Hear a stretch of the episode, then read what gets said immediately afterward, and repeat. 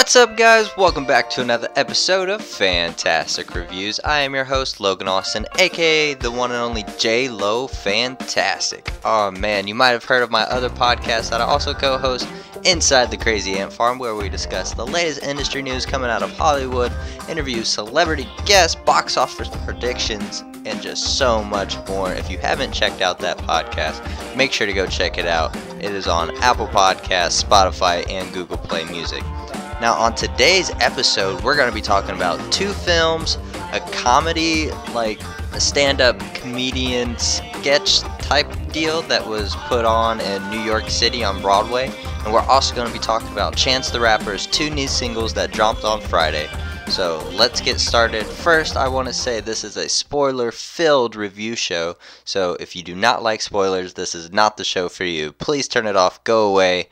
Don't come at me like, why the hell did you spoil that for me? Well, it's because I told you about it in the beginning, but you just didn't listen. But anyway, let's get this show started. I'm very excited. Let's do it. Alright, let's start this review segment off with the feature film that I went and saw last Friday, which was Bohemian Rhapsody. That's right, I finally saw it, guys. About freaking time. I know, I know. Let's start off with the plot. As all of you know, Bohemian Rhapsody is a movie based on the true story of Queen's journey from the start of a rock band to now the legendary performance in nineteen eighty-five, the performance at the Live Aid concert in Wembley Stadium. The story is the chronicles of the lead singer, Freddie Mercury, who we follow him on his crazy journey as he explains his upbringing as an immigrant struggling to find his place in the world and society and just in his family, but he found a passion in his art. The beginning of the movie, I'm just going to say it, had a lot of pacing problems. I feel like there was a lot of behind the scenes drama that was going on that definitely affected the outcome of this movie. Well, it is less than what I was expecting. I was expecting so much more. I was expecting Oscar-winning performances, Oscar-winning director. Like, the just the trailer made it look so freaking amazing. And I'm not even gonna lie, the guy who played Freddie Mercury, I don't even know how to pronounce his name, Rami Malek, played Freddie Mercury great, but the music in the film was pretty good. It was really good, um, to be honest. I heard Black, Malak, Malik really studied Freddie's movements and studied, like, how he just approached life in general, and you could really tell at the Live Aid concert at the end because he literally does everything like spot on from that concert. I even went back and watched the actual Live Aid performance, and man, it's it's eerie. Even the camera shots are exactly the same. I feel like they messed the movie's timeline a little bit to make the movie better or more enjoyable for the viewer, because, for example, I feel like We Will Rock You came out like as one of their first songs, because I remember watching a video with Freddie Mercury having long hair, but then in the movie when they made We Will Rock You, Freddie Mercury had short hair, and it was later down the line. Now, I don't know if that's true. I could do some more research, or, I mean, some one of you guys could tell me about it, but I, I just feel like they messed with the timeline a little bit just to make it more enjoyable for the viewer, which, for the people who know the actual history, it's kind of annoying. I'm just saying, just saying. Like I said in the beginning, the pacing was just awful in the beginning. I wanted to see so much more about the band, how they became a family, and how they grew on the different levels of success, but we never really got to see that. It seemed like the only person that aged in the movie was Freddie, because, I mean, we're going from the early seventies until the late eighties when Freddie Mercury died. So they're supposed to, like, gradually get older, but the only person that seems to age is Freddie, with the different hairstyle and getting more pale because of his disease and contraction of AIDS. Uh, Ben Hardy, who played Roger Taylor, who was the drummer, he looked the same age the whole time. Like, the dude looks like a kid already, but then you're going to age him up to where he's supposed to be forty, and he still looks like a kid. Like, it, it just didn't look good. It did not look good. And I saw early critic reviews about this film saying that the movie tries to stray away from Freddie's sexuality, and that is not true at all, because there's about three or four instances in the movie where it's only about Freddie's sexuality, where He's like thinking, is he gay? Is he straight? He's on the line. Like, so yeah, that is definitely wrong. And we're actually going to have a special guest come on today's show to give his little opinions about it. So let's do it. Hey, Dustin, what did you think about Bohemian Rhapsody? Well, my thoughts on it, J Lo. Uh, like you, I was kind of disappointed. I was expecting a whole lot more out of Bohemian Rhapsody than delivered. I, I was, I was very disappointed. I do think the performances were top-notch. I really do. I think that, that uh, yeah, I can't say his name either. Rami Malek, I hope that's right, um, was spot on as Freddie Mercury. I know he did a lot of research and a lot of preparation, and a lot of people worked with him uh, to make sure that his performance, mannerisms, movements, the voice, everything was spot on. I thought he nailed that.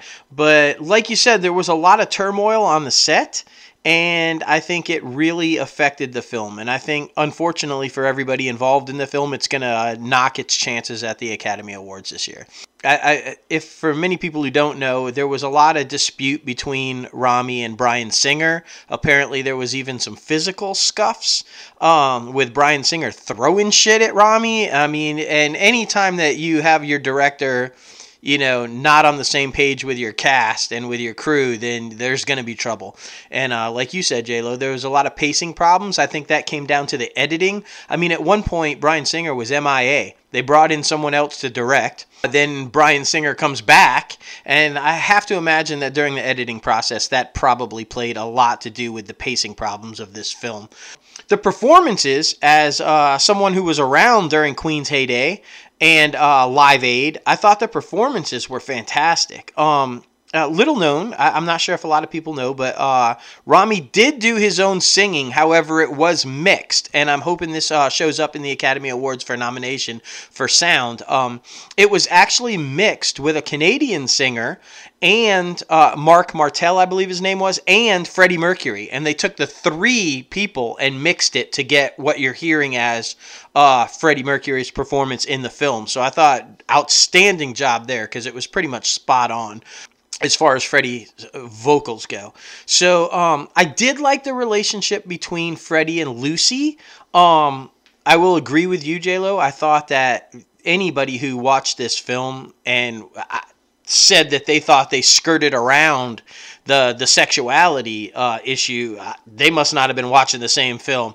I thought they did a, a fantastic job of showing that he was confused about who he was. I think that played a lot into the problems that he had and and the downward spiral that he went into. He he had to find himself, I guess, before he could be happy with who he really was. Unfortunately, by the time that happened, it was too late. But I thought they did a really good job of that. And I thought Lucy Boynton did a fantastic job. Um, so, yeah, I, overall, I, I'm kind of disappointed. I thought the film could have been a whole lot better. And I really do think that came down to the storytelling and, and, and the editing. I, I, kudos to the performances. Kudos to the cast. I thought they all did a brilliant job recreating um, the group. And I hope that we see a nomination for Rami at least.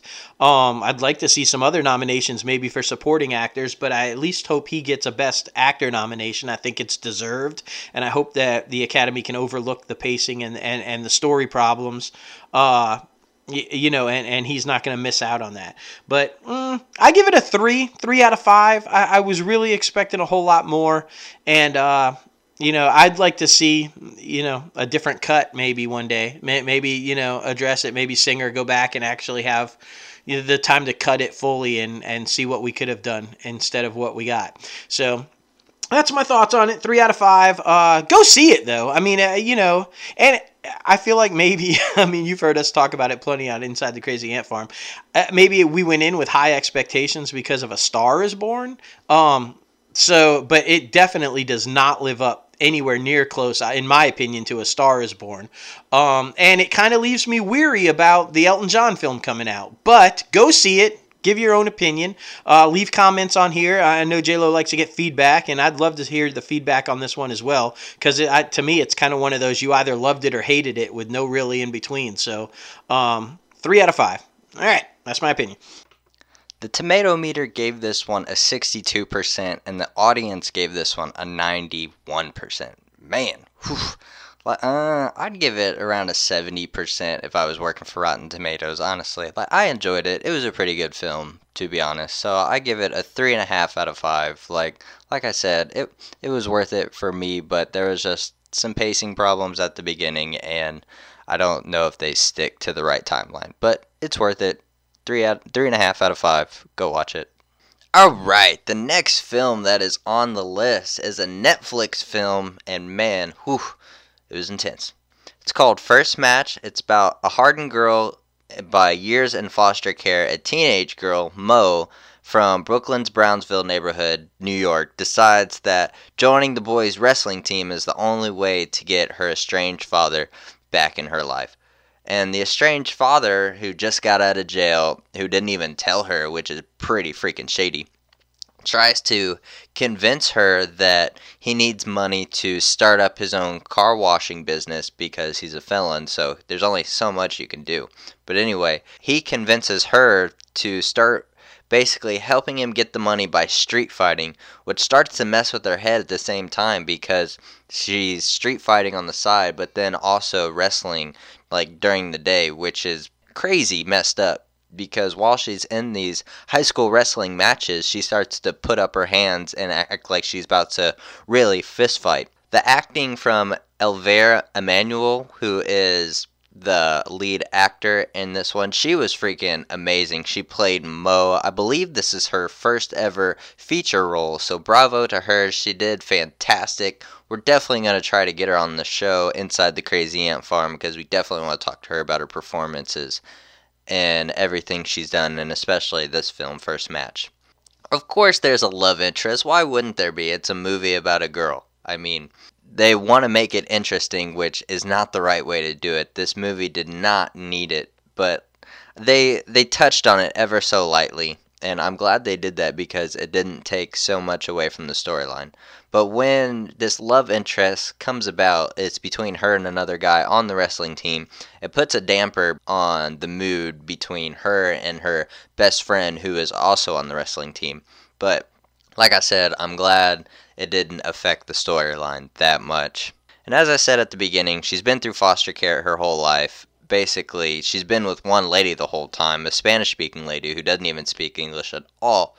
The lady is one of the nicest people in the films, to be honest, even though Mo has is constantly cussing her out and stealing from her and all this craziness. But at the end, the foster care lady starts showing up at Mo's wrestling meets, and towards the end they start treating each other like a family because that's honestly all they really have, because the Spanish lady's going through her own thing trying to adopt a baby because she was never able to have kids, but in her storyline she doesn't get to keep the baby because the parent comes back and takes it. Some things that I had some problems with. I think the ending could have been way better. It should have been way better, honestly, because it was an epic film. It really was. And there were some scenes with the punching and the sound effects. It just sounded really fake. But it was probably lower budget. I understand, I understand. But that all being said, it didn't take anything away from the great writing and the great acting. The father in this movie was Cadillac on The Get Down, that was also on Netflix. So he's a really good actor. I want to get him on Inside the Crazy Ant Farm as well. But the tomato meter gave this one an eighty-four percent, and the audience members gave it like an eighty-two. I agree completely. This is a good film. I give it a four out of five.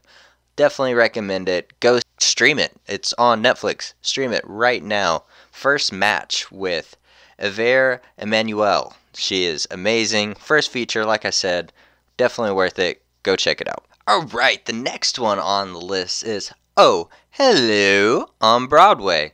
It's This one is on Netflix. It's a comedy special skit performance on Netflix. It's pretty funny. It's two of these delusional old guys revealing their curious past, share love for tuna, welcome a surprise guest in this filming of the popular comedy show, which is Steve Martin and Matthew Broderick. They make a little special appearance.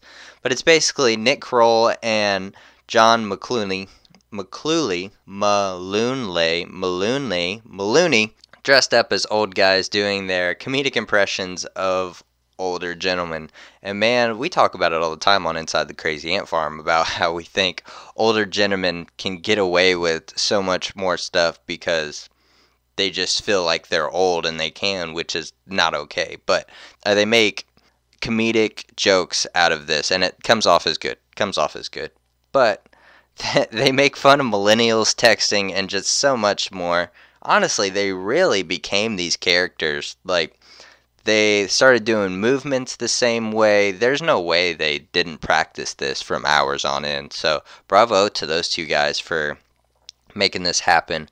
You can definitely tell that these are from these two guys are from S N L, heavily S N L comedy. You can tell that they were both regulars on the show, and I mean, you've seen them both on the show. If you have been around in the past ten years, you've seen them on the show. Yeah, like I said, it's skit comedy, so if you're into Key and Peele or the Chappelle Show, especially when it's towards like when their skits have to do heavily with older people, like it, the whole thing is just like this. But now I will say it drags on. It's an hour and forty-two minutes long. It it takes a while to get through it. It feels like a two and a half hour long sketch, which eh, it, eh. Uh, I M D B, because it wasn't on Rotten Tomatoes, I M D B gives it a seven point seven out of ten, and yeah, I'm, I'm okay with that, but I'd give it a three out of five on my grading system. It, it wasn't my top of comedy, at least for these two guys. Like I said, it just drags on. Three out of five. If you want to watch it, go ahead, and if you don't, yeah, you're not missing anything, really. Just saying, just saying. And the last and final review we're going to be doing on this show, we're switching it over to the music side a little bit. Chance the Rapper dropped two new singles on Friday. He dropped The Man Who Has Everything and My Own Thing. Man, just, it feels good to have some new Chance music, to be honest, because we haven't had any since those four singles that were released probably two months ago. So it feels good to have some new music. Let's start off with The Man Who Has Everything. First impression, I love the beat, the old school stuff, back when I...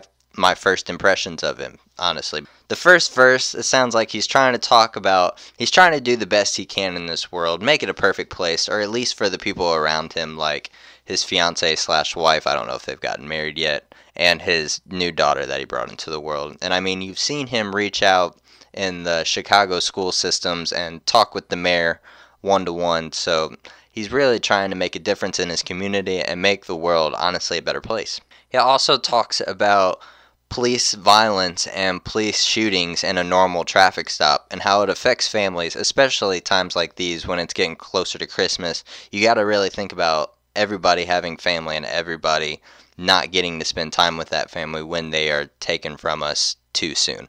So you got to think about that. Another thing he talks about in this, just this one song, he talks about how Christmas is normally celebrated by families who celebrate Santa more than Jesus. What's the actual holidays about? So it's it's really interesting. It's really interesting. And he gives you like your own leeway to decide whether it's right or wrong to only celebrate Santa or only celebrate Jesus, you know. But I really like this song, really good beat, like, I love the chorus. Now, let's go on to My Own Thing. My Own Thing, the first impression is, it's just another feel-good Chance the Rapper song. He's really good about these, choosing his beats perfectly, like, it's amazing. The first verse, he's talking about being a family man and being a supportive dad to his daughter and being a family man and being a supportive husband slash fiance to his wife slash fiance, which, I mean, honestly, their relationship just looks awesome. Their goals, to be honest. So, he also talks about buying a ringtone just to let his phone ring, so just so he can spend more time with his family, because this guy's only like twenty-four, twenty-five, so it's awesome to see that his mindset is already at this place. And this song, On My Own Thing, it features Joey Perp, who've I've honestly never even heard of, but he blended really well with the beat, blended really well with Chance's first verse. So it was it was a good touch. It was a good touch. I like the feature. I really did. I give this one a five out of five. A really good feel feel-good song. Everyone should go listen to it. And I give the first song, The Man Who Has Everything, a five out of five. I'm just a really big Chance the Rapper fan, so honestly, anything he drops, it's probably going to be good. But I really did like these songs, and I recommend everybody to go listen to them, because they are really good. They are really good. But that's it for the show today, guys. Thank you for joining me along. Thank you, Dustin, for coming on the show and giving your little opinions on Bohemian Rhapsody. That was a lot of fun. But make sure to follow me everywhere at J Lo Fantastic on Twitter and Instagram. And you can follow Dustin everywhere, too, on Twitter and Instagram at Crazy Ant Film Guy. Yeah. And you can also make sure to like and subscribe to this podcast anywhere that you get your podcast. Leave a rate, leave a comment, all that good stuff. And also check out Inside the Crazy Ant Farm, available on Apple Podcasts, Google Play Music, and Spotify. So just thank you guys for coming along again for yet another episode, like I said last time, and every single time before that. I really, really, really like this. I really like just having my own personality and being able to put it out into the world so that you can all see how cool I am. But thank you guys again for tuning along. But please, please, please make a little donation to the podcast, because I would really appreciate it. It helps me keep everything going, helps keeps things running smoothly. But thank you guys again for listening. Stay crazy. Doses.